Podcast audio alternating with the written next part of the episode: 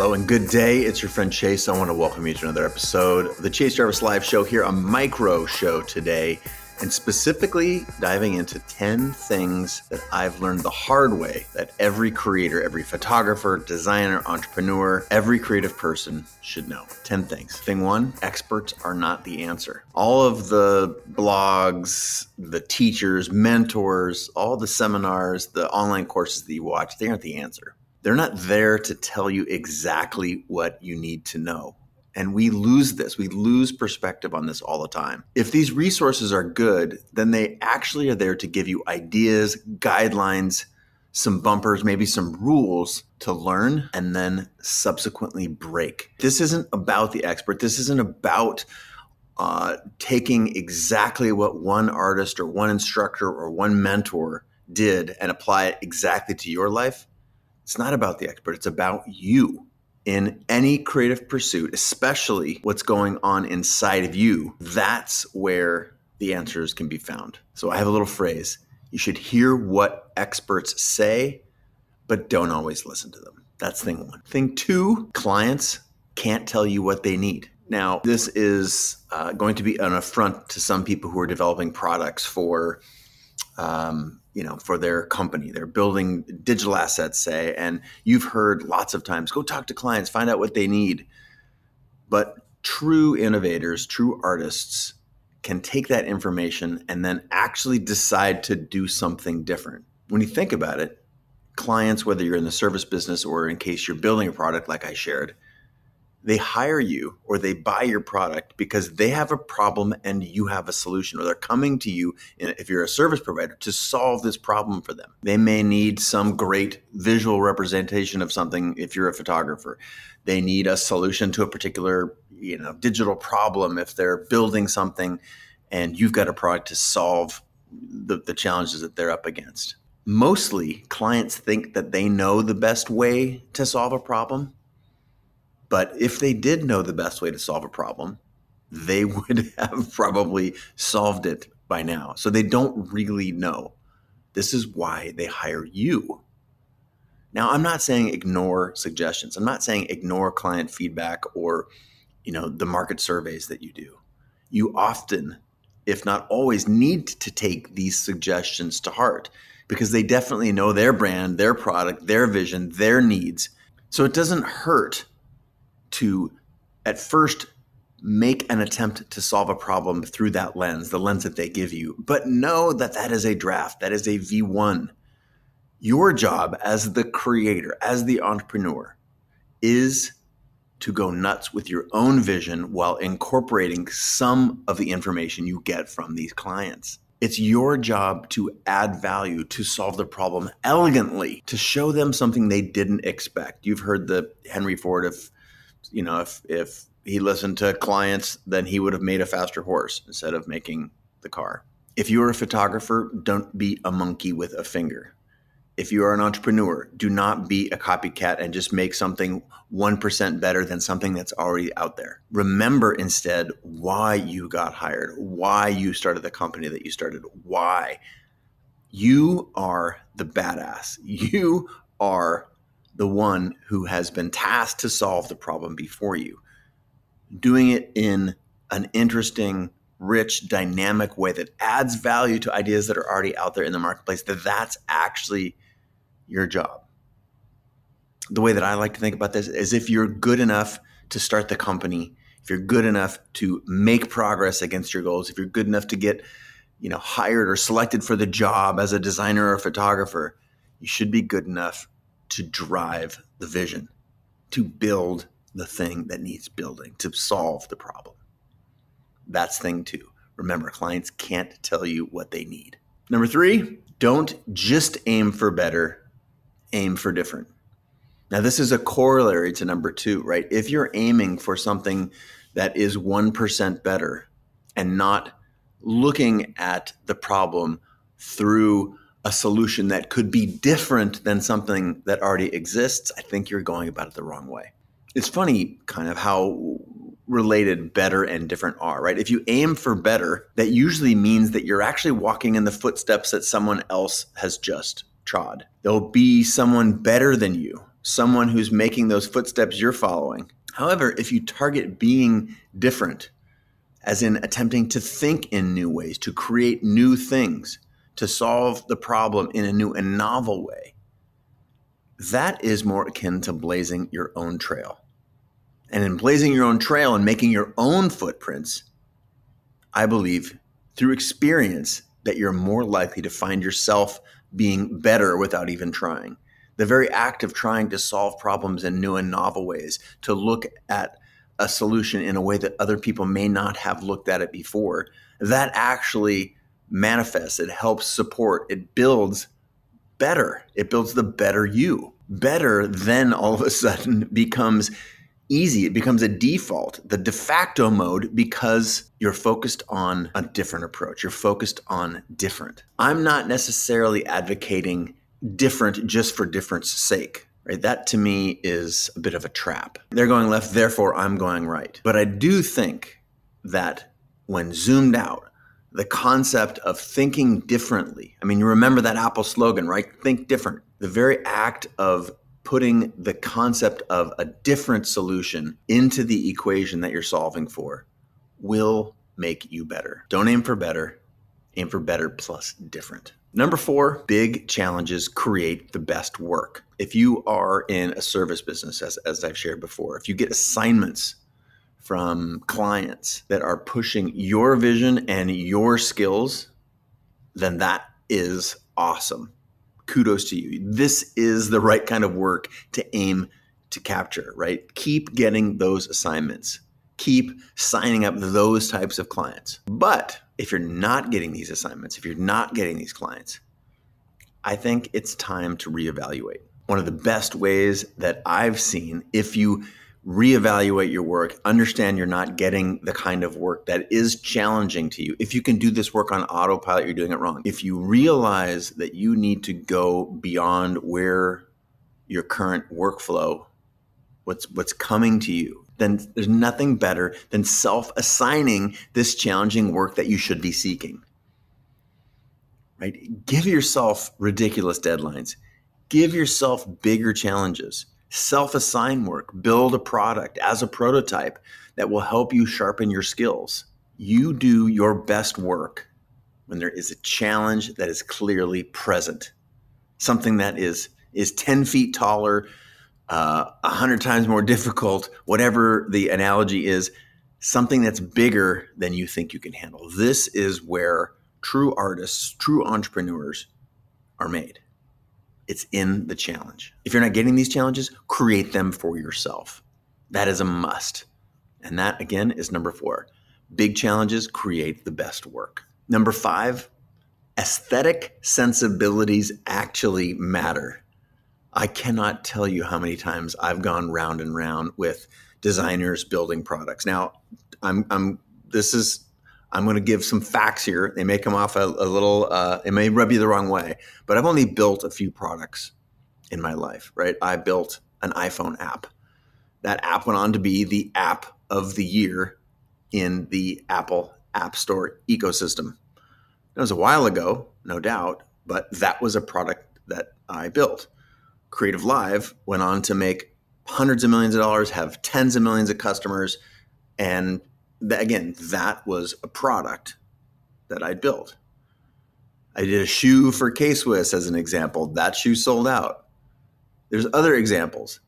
My point is that I have in each of these situations sat down across from you know one of my co-conspirators, collaborators because let's be real, all of these things take a team. But in each of these instances, I was at one point or another encouraged to dumb it down to make it worse just to get it done. Now, of course, there's a balance here, but the point that I'm trying to make is the art part of these solutions, choosing the fabric for the shoe, the design of the shoe, the profile, choosing how large the buttons are, where they were placed when you're making an app, you know, on, on a phone. All these little aesthetic decisions, they actually matter. And the same is true as a photographer, a designer, any of these things that are again service businesses. It's to me, this is just wacky. You got to go figure, right? I am so often surprised at how much this is overlooked. Again, the person sitting next to me, adjacent to me, across the table from me, said, ah, it doesn't matter. Let's get this out in the marketplace and run a test and do it. I get it. But if you're running a test on a piece of garbage, you're going to get a false negative. People are going to likely not like the product for a myriad of reasons, many of which are because you haven't, you know, applied good taste, aesthetic sensibilities.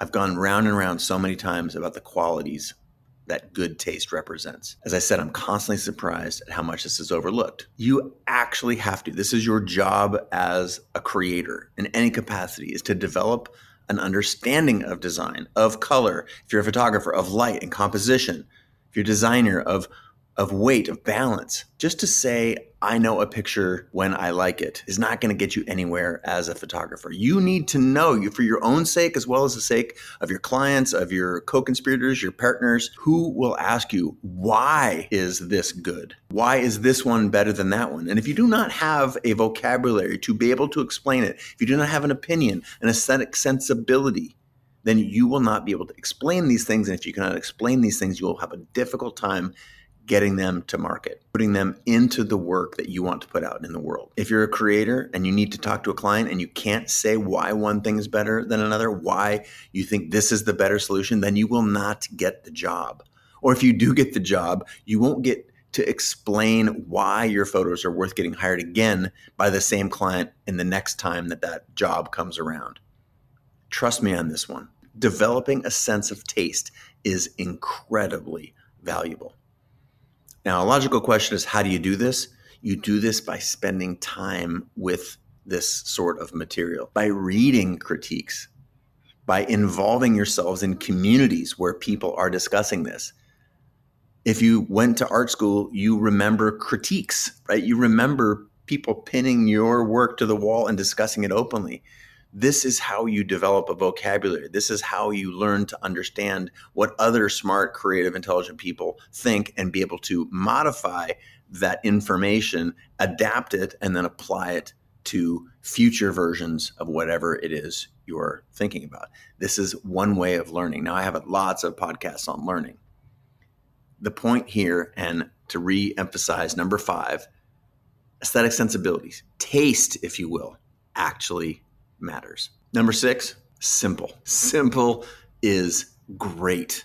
Almost every product that I see, or if I'm, for example, evaluating an investment, if I'm judging a photo contest or design contest, almost all of these products, whether they're photos, films, videos, digital products, the ones that are bad usually are bad because there is much too much information. That's right. They try and solve too many problems. You know, outside of the technical basics, the number one reason that most photos fail is because there's no clear subject, right? There's too much going on there.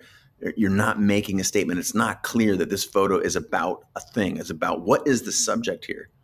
Or if you're solving a problem with technology, what problem are you solving and are you solving it incredibly well, like a laser beam rather than a shotgun? This is so often the case with design, with film, with fashion, you name it. Simple is good. Remove clutter, remove distraction, tell one story, and tell it well. Number seven in our list of 10 make mistakes, learn quickly. I have been on about this for a decade. Simply put, you've got to be able to learn from your mistakes, right? Avoiding failure is not the goal. The goal is to make mistakes, however, and recover quickly. That goes for basically every element, whether this is, again, photography or your design, a business vision, a product you're making, you name it. If you're not willing to make mistakes, you're going to be paralyzed with inaction. You'll be moving too slowly. You won't be innovating. All this stuff. This is the devil, right? Get out there, do stuff, make mistakes, trip, stumble, recover quickly. If it works, do more of it. If it doesn't work, change and change it quickly. Number seven was make mistakes, learn quickly. Number eight, value is much different from price. I always advocate that entrepreneurs, that creators do not compete on price alone. This is like suicide to me. It's a certain death in any creative field. Focusing on delivering value instead, however, is where it's at. And then pricing yourself accordingly. If this is new news to you, there's a lot of work that you need to put in. You need to be pricing based on the value you create and or deliver, not necessarily and not exclusively on price alone. If you deliver great value with your products, if you deliver great value with your pictures, if your the website that you built solves a very important problem for the client, maybe even, you know, get better than expected results, better than someone else likely could do it. It's your job to learn how to package that and let people know that that's the kind of work that you do. You need to be able to illustrate that through the solutions that you provide, whatever those means may be, that you are expensive because of the value you deliver and for no other reason. Remember that value comes in many forms. Understand the problem that you're trying to solve for, the solution that you're providing for your client or customer, Value comes in lots of forms. Understand that value and charge accordingly. That's number eight. Number nine, A gamers work with A gamers. If this phrase is new to you, I want you to buckle up, right? It might be a shock to your system. If you're good at what you do, then you either already work or seek to work with other people who also kick ass. These are your colleagues at work. These are co conspirators. If you're a, a freelancer, your goal, if you are an A player, is to work with other awesome people. If you suck, or if you are trying to stand out for some reason other than adding value or creating interesting things in the world, you probably put yourself around sucky people just so you can feel better about yourself. Now, this is harsh. This is meant to be directed at someone who has told themselves a lie, a lie that was originally sold to them by some sucker who got you to believe that working with people who were less qualified or less savvy or less interesting or less dynamic than you were was the right call because it made you feel better about yourself. That is malarkey. Horse doo doo. what I know about other people who are the best in any category is that they seek to be around other awesome people, to be around other people who challenge them, who ignite them, who help them see a new and better path always, right? This is true whether you're artists, uh, if you're a producer, if you're a client, if you're a partner, all these different attributes of the creative process, wherever you are, always seek to be working with people who are at your level or better. Shoot high, shoot for better than where you're at today. A gamers work with A gamers. Ironically, B gamers, they work with C gamers or D gamers. Know where you are on the spectrum, shift your mindset if it needs a shift, and get back to work looking for great people to work with.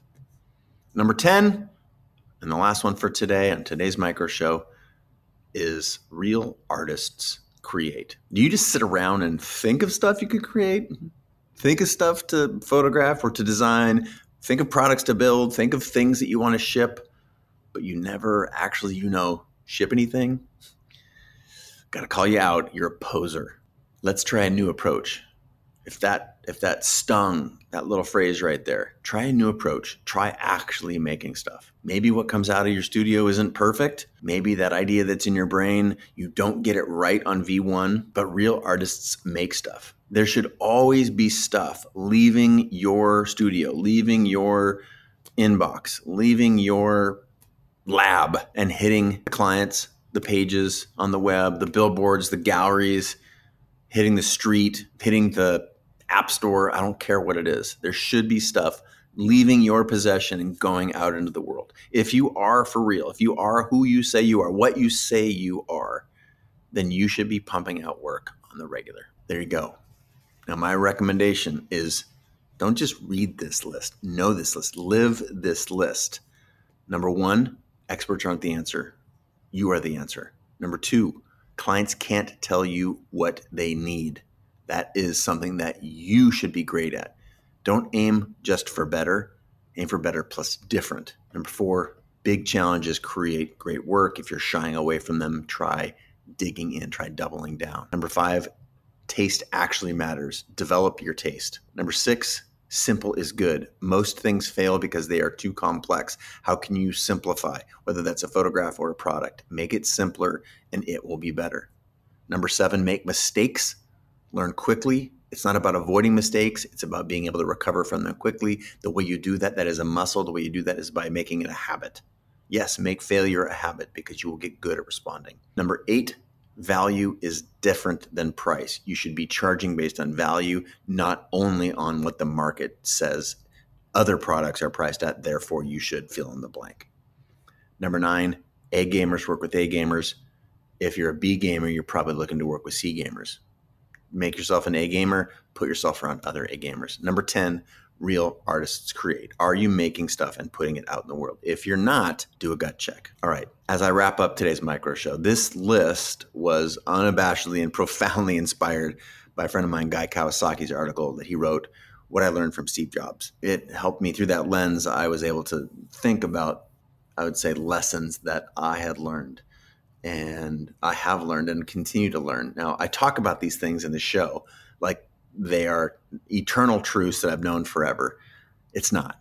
I, just like you, have struggled to learn a lot of this material. I've learned it over time. I've learned it through trial and error. But these things I know to be true, which is why I'm putting them in a show with my voice, my signature on them.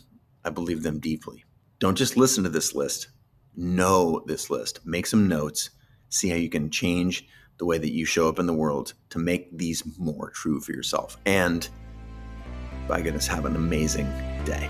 Thanks for listening. All right. Hey, before you go, thanks so much for listening. And if you got value from this show, chances are your community will too, right? In the particular lies the universal please share this link to the show with a friend or mention the show on social. That is a huge benefit for us in hopefully in exchange for providing value to you. I want you to know that I really appreciate your time, the attention, anything that you give to the show, and the questions that you ask our guests, either on social media or through my text community. All that is pure gold. This community, like any community, is a testament to that old phrase a rising tide floats all boats. And by elevating one another, by sharing and resharing this show, the tidbits that you learn and the experiences you take away, all of that has a collective, massive positive impact on the world. So, just a quick thank you. I appreciate all the effort you put into sharing for this show. All right, that's a wrap. Let's put today's episode into practice and get back to growing together.